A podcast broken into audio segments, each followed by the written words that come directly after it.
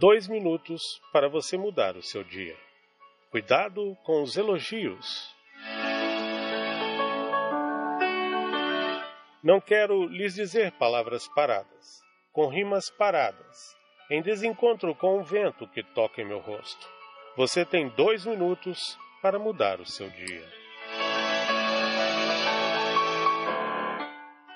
Muito cuidado com os elogios repentinos, porque aqueles que são capazes de ver qualidades que você não as tem, também são rápidos em descobrir defeitos que você nunca possuiu.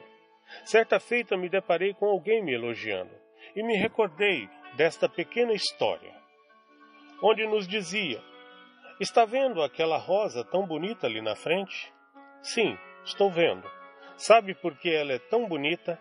Não, não imagino. Porque ali no chão tem esterco.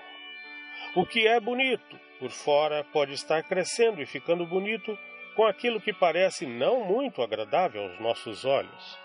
O adubo está por debaixo, está no escondido. Então lembre-se que o conceito de humildade vem da palavra humus. E humus é aquilo que a gente não vê, mas que faz crescer por debaixo, no escondido da vida. Aprenda, portanto, a ser humilde e pequeno, porque isso agrada a Deus. Nunca se esqueça, você tem dois minutos para mudar o seu dia.